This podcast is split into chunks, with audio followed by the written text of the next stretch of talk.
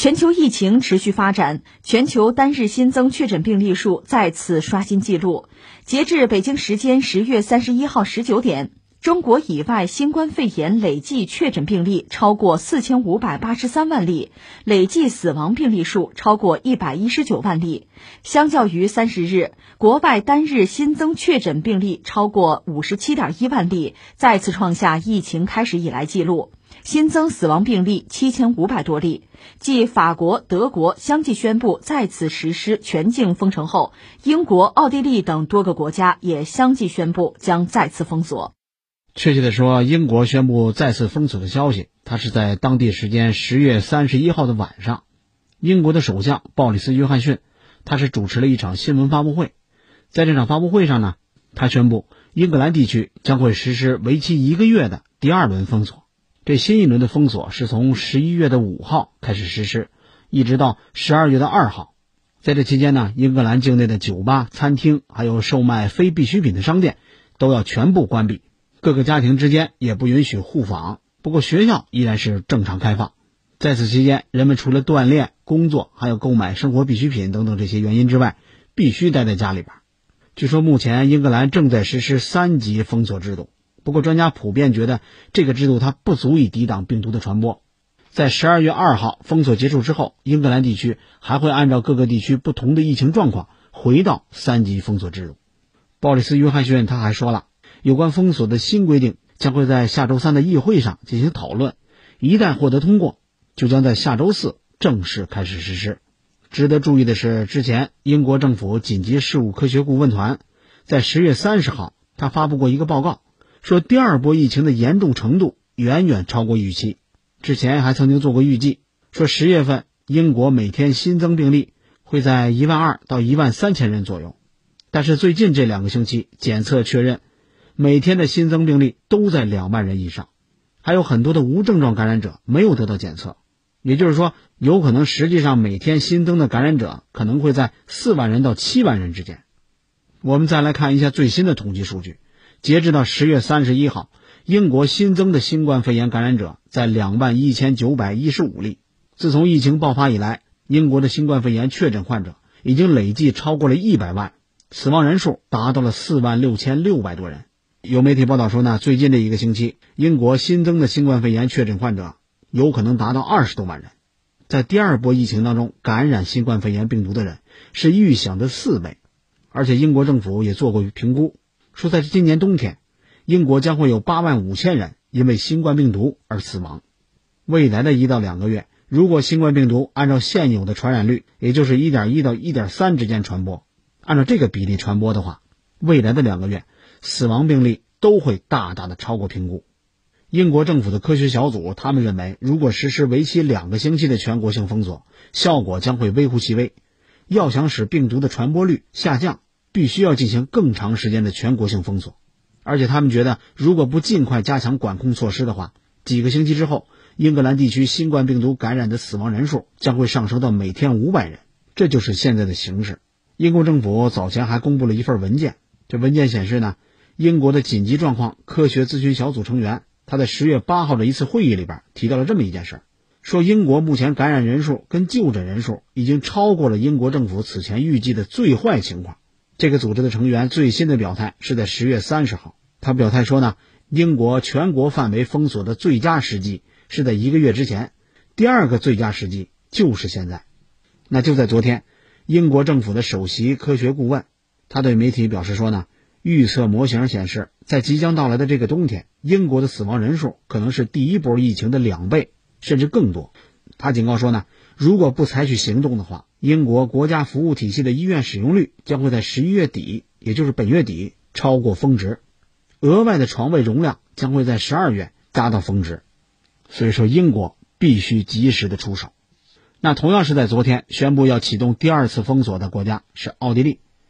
当地时间的十月三十一号，奥地利的总理库尔茨他宣布，从十一月三号的零点起，奥地利全国将会在每天的晚上八点到第二天早晨的六点实施宵禁。没有必要的理由禁止外出，所有的餐厅还有酒吧禁止提供堂食服务，但是呢可以提供外卖。学校的低年级还有幼儿园将会继续开放，高中生和大学生将会采用在线学习的方式，而且它的新防疫措施还规定了各种休闲场所将会关闭一个月，包括剧院、电影院还有博物馆等等场所。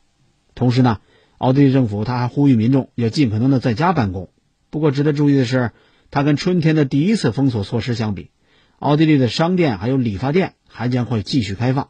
除了戴口罩之外，还需要采取消毒措施。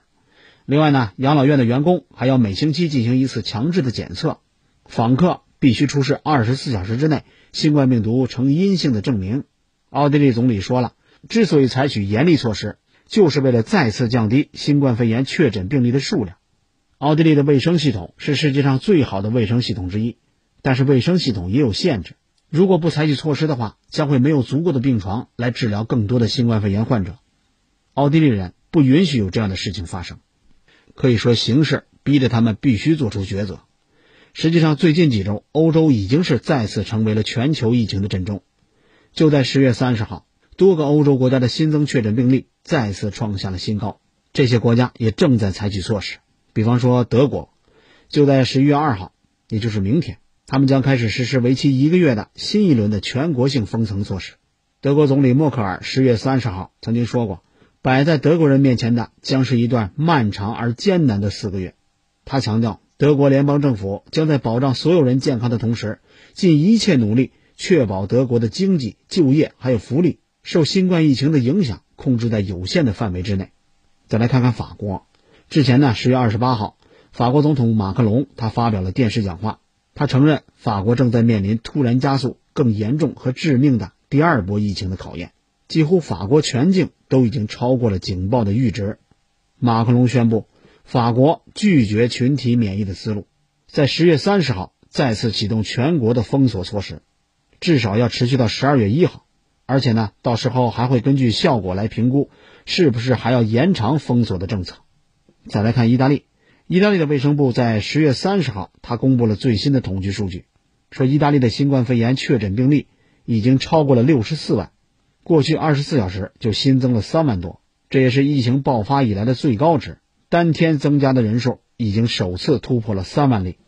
西班牙也不容乐观。西班牙的卫生部在十月三十号，他发布的最新疫情数据显示，西班牙单日新增新冠肺炎确诊病例已经达到了两万五千多例，再次创下了疫情爆发以来的新高，累计已经达到了一百一十八万五千多例。就是在十月三十号。西班牙全国的绝大部分地区开始采取封锁措施。再来看看波兰，十月二十九号，波兰新增病例数首次突破了两万。第二天，十月三十号，波兰的新增病例数再次超过了两万，达到了两万一千多例，累计达到了三十四万多例。为了防控疫情，波兰政府在十月三十号，他也再次出台了新举措，将会从十一月二号，在工作性质允许的情况下。政府部门还有公共机构的员工必须远程办公，这个措施将会持续至少两个星期的时间。还有一个国家不能不提，那就是比利时。在当地时间十月三十号，比利时宣布全国将会在十一月二号起再次启动为期至少一个半月的封锁措施。他出台了一系列的规定，其中就包括不允许居民到亲朋好友家去串门，原则上只允许跟家庭之外的一名联系人接触。独居的人可以跟两名联系人接触。所有企业强制性的实施远程居家办公。如果实在是没办法居家办公，工作人员必须在办，而且还要保持通风。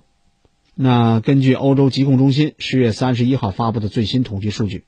在过去的两个星期里边，比利时平均每十万人的感染率，在这个中心统计范围的国家里边是最高的，超过了一千五百例。比利时单日新增确诊病例数。超过了两万例，累计确诊病例数达到了四十一点二万例，累计死亡病例达到了一点一万例。另外呢，像希腊呀、捷克呀这些国家的新增病例数也在不断的刷新记录。其中人口只有一千万的捷克，十月份以来单日新增病例已经有十次超过了一万例。我也注意到，刚刚就有媒体报道了这么一条消息，说俄罗斯已经宣布了取消了原定于十一月七号举行的红场阅兵活动。最新的统计数据显示呢，截至莫斯科时间十月三十一号上午，俄罗斯它新增了一万八千多例新冠肺炎的确诊病例，累计确诊已经接近了一百六十二万例。其中它的首都莫斯科新增确诊病例数是四千九百五十二例，累计确诊四十二万多例。可以说，疫情依然在欧洲蔓延。那世界卫生组织卫生紧急项目的执行主任迈克尔·瑞安日前呢就表示说了，十月十九号到二十五号，全球差不多有百分之四十六的新冠确诊病例，还有三分之一的死亡病例都来自欧洲地区。欧洲无疑正处于疫情的阵中。世界卫生组织在当地时间十月三十号还宣布了一个消息，那就是新冠肺炎疫情依然是国际关注的突发公共卫生事件。世卫组织的总干事谭德赛。在十月三十号也做出了一个表态，他在这里边提到了，